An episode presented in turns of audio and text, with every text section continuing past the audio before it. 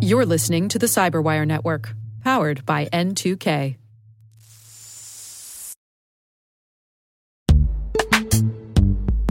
And now a word from our sponsor, Netskope. Netskope is a worldwide leader in SASE and zero trust. Its unified platform, Netskope One, provides optimized access and zero trust security for people, devices, and data anywhere they go helping customers reduce risk, accelerate performance, and get unrivaled visibility into any cloud, web, and private application activity. To learn more about how Netskope helps customers be ready for anything on their SASE journey, visit netskope.com.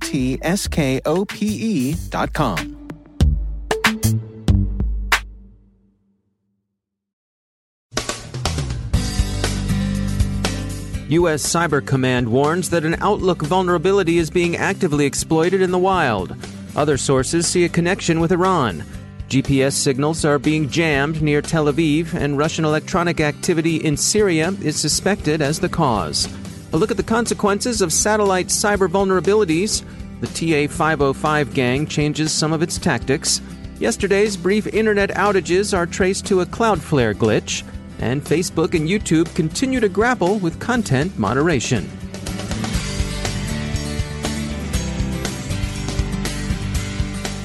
From the CyberWire studios at Data Tribe, I'm Dave Bittner with your CyberWire summary for Wednesday, July 3rd, 2019.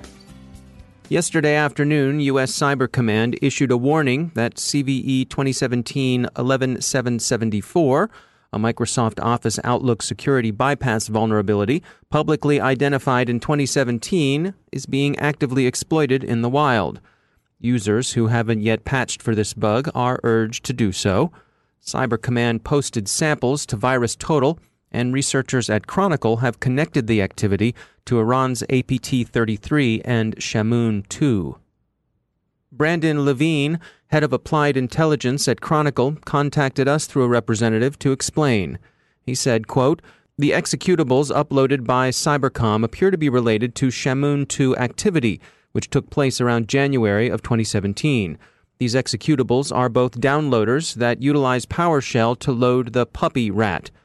Additionally, Cybercom uploaded three tools likely to be used for manipulation of exploited web servers.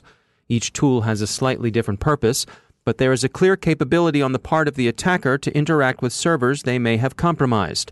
If the observation of CVE 2017 11774 holds true, this sheds some new light on how the Shamoon attackers were able to compromise their targets.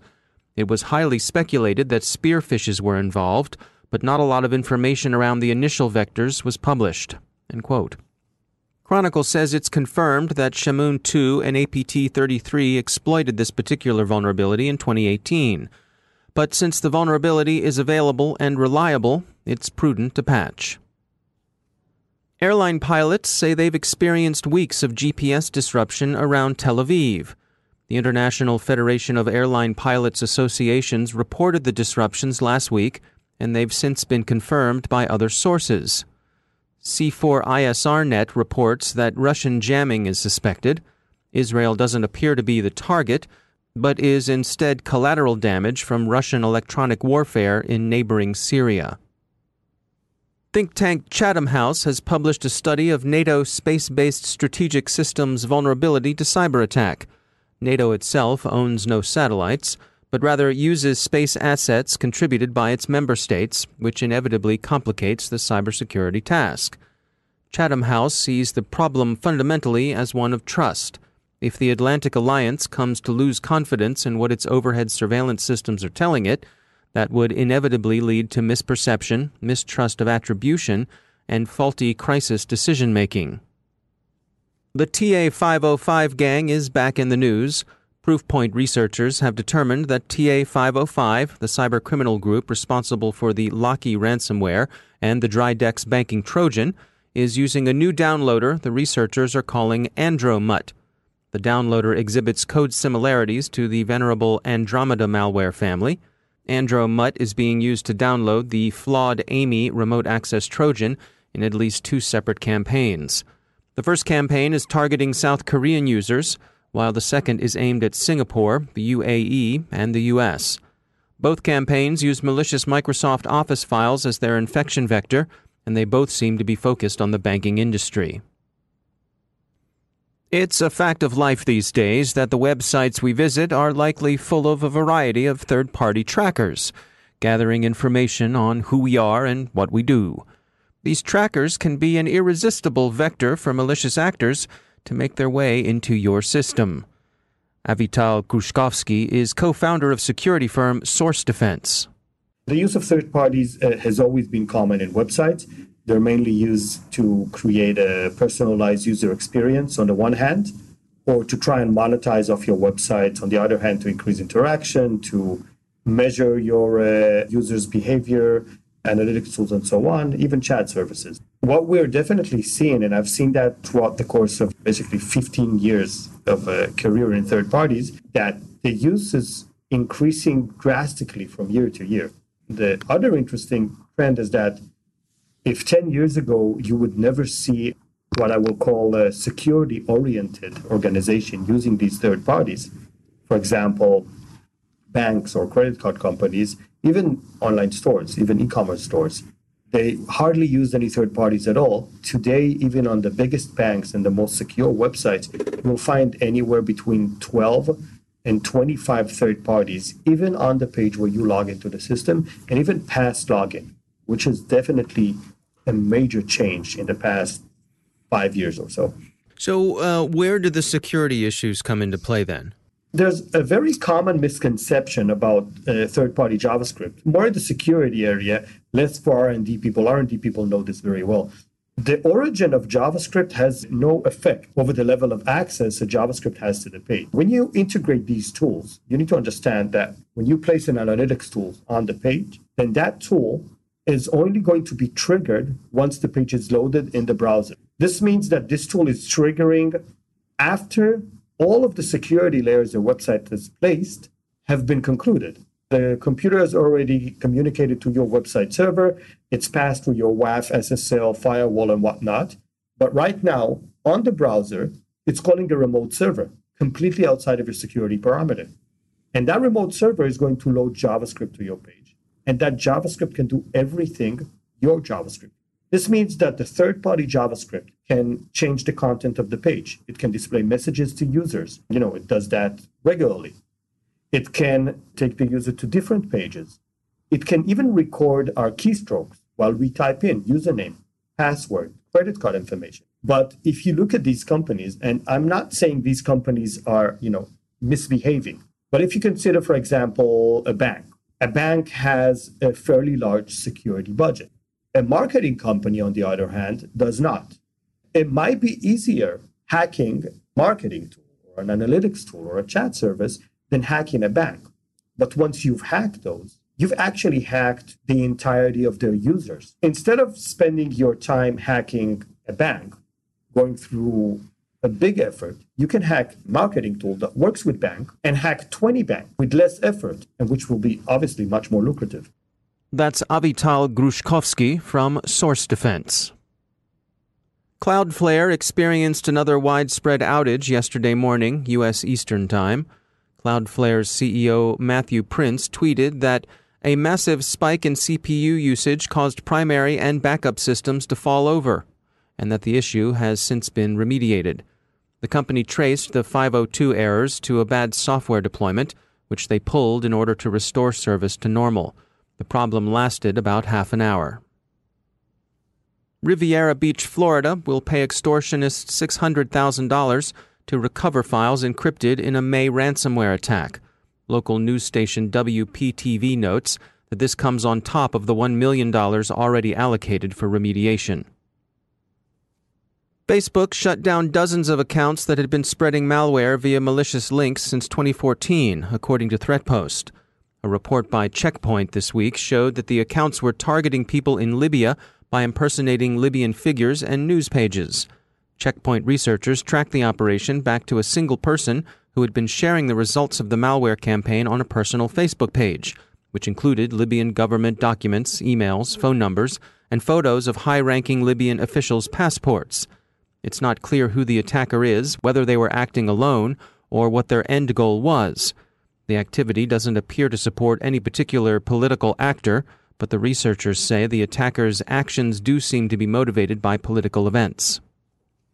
Facebook, which has recently been concerned to display its determination to moderate extremist content, has also come under criticism for being asleep at the switch with respect to medical information. The social network is moving to minimize the spread of misleading health information, such as potentially risky miracle cures and pages pushing weight loss pills. Facebook is tweaking its newsfeed algorithms to reduce the reach of pages, but it doesn't affect misleading information spread by personal accounts.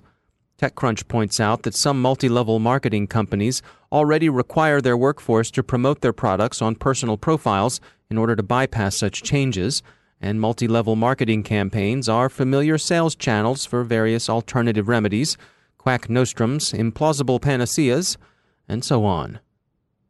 Unfortunately, as often happens when platforms try to scale and automate content moderation, Facebook is sweeping up a lot of good along with the bad and the ugly. Vice reports that Facebook is also screening out sites devoted to warning users of bad batches of drugs, or that offer materials to test for the presence of fentanyls and other dangerous contaminants in street opioids. The algorithms aren't crazy, and despite what Vice might say, the situation isn't quite like the 1990s attempt to clean up the internet that mistook breast cancer research for impermissible adult content but surely it's another instance of the moderation missing significant and not particularly subtle distinctions. YouTube is going through a similar problem. The platform has decided to restrict instructional hacking and phishing videos. They'll remove the content and send the poster an email. Three strikes and your channel will be taken down. The policy has been poorly received by people working in information security.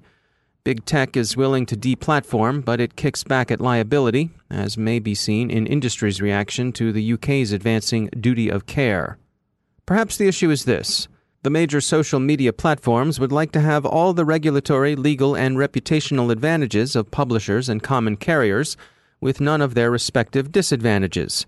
In fairness to social media, governments and consumers sometimes seem to want the same thing, although perhaps in reverse all the disadvantages and none of the advantages. ISIS Online Inspiration this week heavily features imagined attacks on New York and Washington during Independence Day, according to multiple reports. It's always difficult to assess the seriousness of such material, but there's little room for serious doubt about their intention. Do stay alert over the long weekend. Speaking of the long weekend, we here at the Cyberwire will be taking the next few days off to celebrate Independence Day or as we like to call it, Amexit. We'll be back on Monday. And remember, if you insist on demonstrating your patriotism by playing with dangerous explosives, keep in mind that the fingers you lose may be the ones used to unlock your mobile device. Be safe.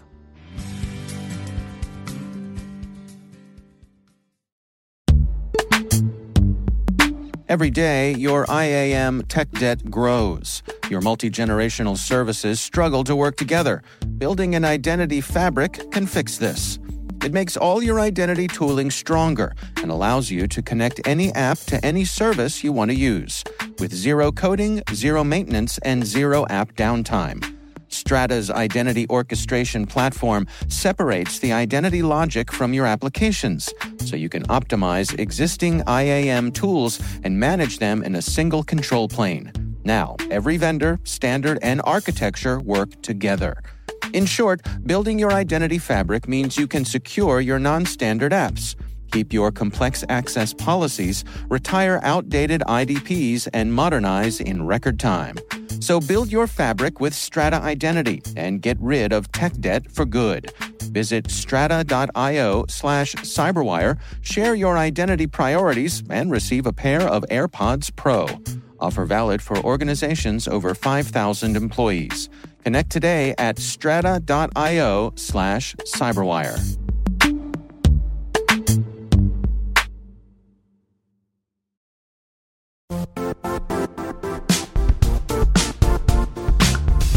The IT world used to be simpler. You only had to secure and manage environments that you controlled. Then came new technologies and new ways to work. Now, employees, apps, and networks are everywhere. This means poor visibility, security gaps, and added risk. That's why Cloudflare created the first ever connectivity cloud. Visit cloudflare.com to protect your business everywhere you do business.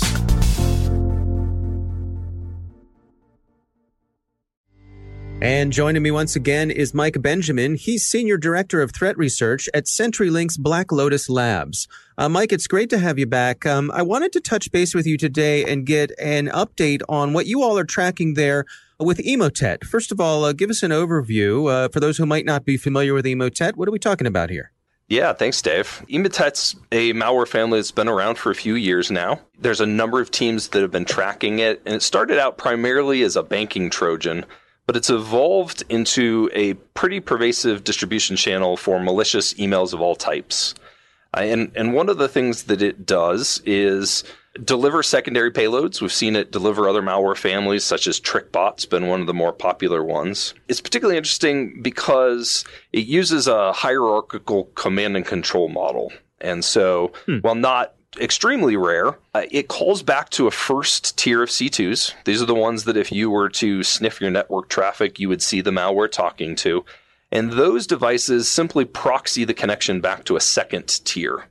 Now, for most hmm. malware defenders, that's a pretty difficult thing to find. Thanks to our network data, we're able to track those pretty quickly. And the actors have just recently evolved yet again and added another tier into that hierarchy. And what they've done is they've started to use actual infected endpoints, so Windows computers running the malware, as another proxy in that chain. And so what another infected endpoint will do is it will call out actually to a what we're calling a bot C2. The bot C2 will proxy it to that original tier 1 C2, which was typically a infected or I shouldn't say infected, a hacked Linux machine, and then that will proxy it back to the final tier 2 and they're doing this to hmm. drive you know further difficulty in takedown as well as finding that tier two C2. Now, I guess this adds some complexity on their end. I suppose it sounds like they're managing it. Yeah, absolutely. And the the folks behind Emotet, what you'll see is that they're they're very regimented in terms of how they update and how they shift behavior. On a very regular basis, they change the PowerShell obfuscation method they use. So, like many malware families today, they use a Microsoft Office document with an, a, a PowerShell execution out of it through a macro that will execute on the machine. And so early on, many folks realized they could write host level signatures for the PowerShell code. Well, the actors realized I'll just change that periodically. And so they're very good at hmm. that. They also change the RSA keys they use for their command and control mechanism about once a month. And the WordPress sites that they hack in order to actually do the final delivery of the malware change uh, practically every day. Well, so given these factors about the folks who are running this, I mean, what are your recommendations for people to protect themselves against it? The interesting thing here about the bot C2 that now we have people that might be home users, could be businesses, actually participating in the structure of the botnet. That's not very common. And so the way that they do that is they actually included a module that uses UPnP to dynamically open an external port on the router within the environment. So, first recommendation don't leave UPnP enabled. If you do, restrict it to the host that you actually want to be using it. Um, but in terms hmm. of the, the actual infections, we're back to the blocking and tackling that many malware families have, which is Microsoft Office document dropping PowerShell. Don't mm. enable macros, don't click on them, and then monitor an environment to look for that chain of events. Is Microsoft Office programs executing PowerShell? That's got to be a very rare thing in most environments, if it should exist at all. All right. Well, uh, thanks for the update, of course. Mike Benjamin, thanks for joining us.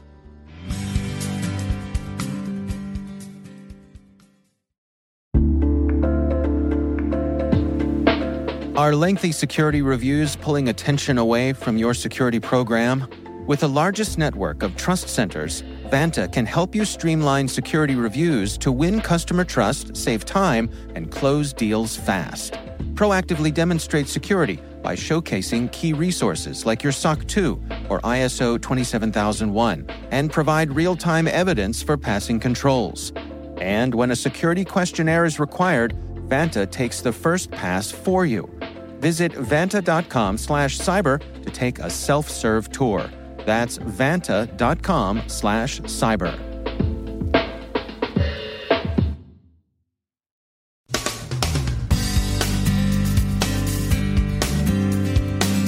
And that's the Cyberwire. For links to all of today's stories, check out our daily briefing at thecyberwire.com. And for professionals and cybersecurity leaders who want to stay abreast of this rapidly evolving field, sign up for Cyberwire Pro. It'll save you time and keep you informed. Listen for us on your Alexa smart speaker, too. The Cyberwire podcast is proudly produced in Maryland out of the startup studios of Data Tribe, where they're co building the next generation of cybersecurity teams and technologies. Our amazing Cyberwire team is Elliot Peltzman, Puru Prakash, Stefan Vaziri, Kelsey Bond, Tim Nodar, Joe Carrigan, Carole Theriault, Ben Yelin, Nick Veliky, Gina Johnson, Bennett Moe, Chris Russell, John Petrik, Jennifer Eiben, Rick Howard, Peter Kilpe, and I'm Dave Bittner. Thanks for listening. We'll see you back here tomorrow.